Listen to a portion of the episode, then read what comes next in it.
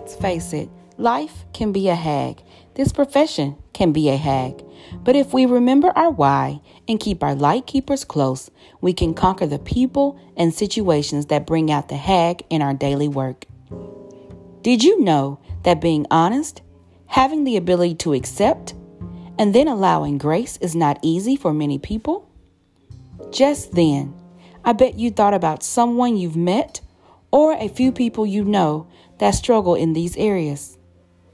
But I have to ask have you ever thought about your ability to be honest, accept, and have grace with yourself, let alone others? It's okay if you haven't, because as we all know, it's easier to see in others what we fear to see in ourselves. Being honest means we become transparent. Acceptance means we don't agree with what's happening, but there's nothing we can do because it's out of our control. Oh, but grace. Grace is the green light that says we are gifted rest and relief in many situations. These areas combined folds into our vulnerability. Being vulnerable isn't pretty.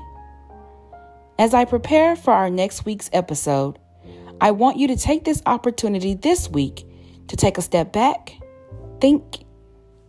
How honest are you with yourself? What about others in the profession? How well do you accept the things that are out of your control? And do you allow grace for yourself? What about others? This segment is a prelude to next week's episode. I hope you will take the challenge and answer honestly with acceptance and grace. As the informed school counselor, my voice will always speak school counseling, my mind will always think about my school counselors, and my heart will always love my school counseling educators, making a difference in education daily. I am the Dr. Christine D. Lewis Pugh, the informed school counselor. I am here to consult support, and be a provider of information. Should you need anything from me, simply reach out. Thanks for listening.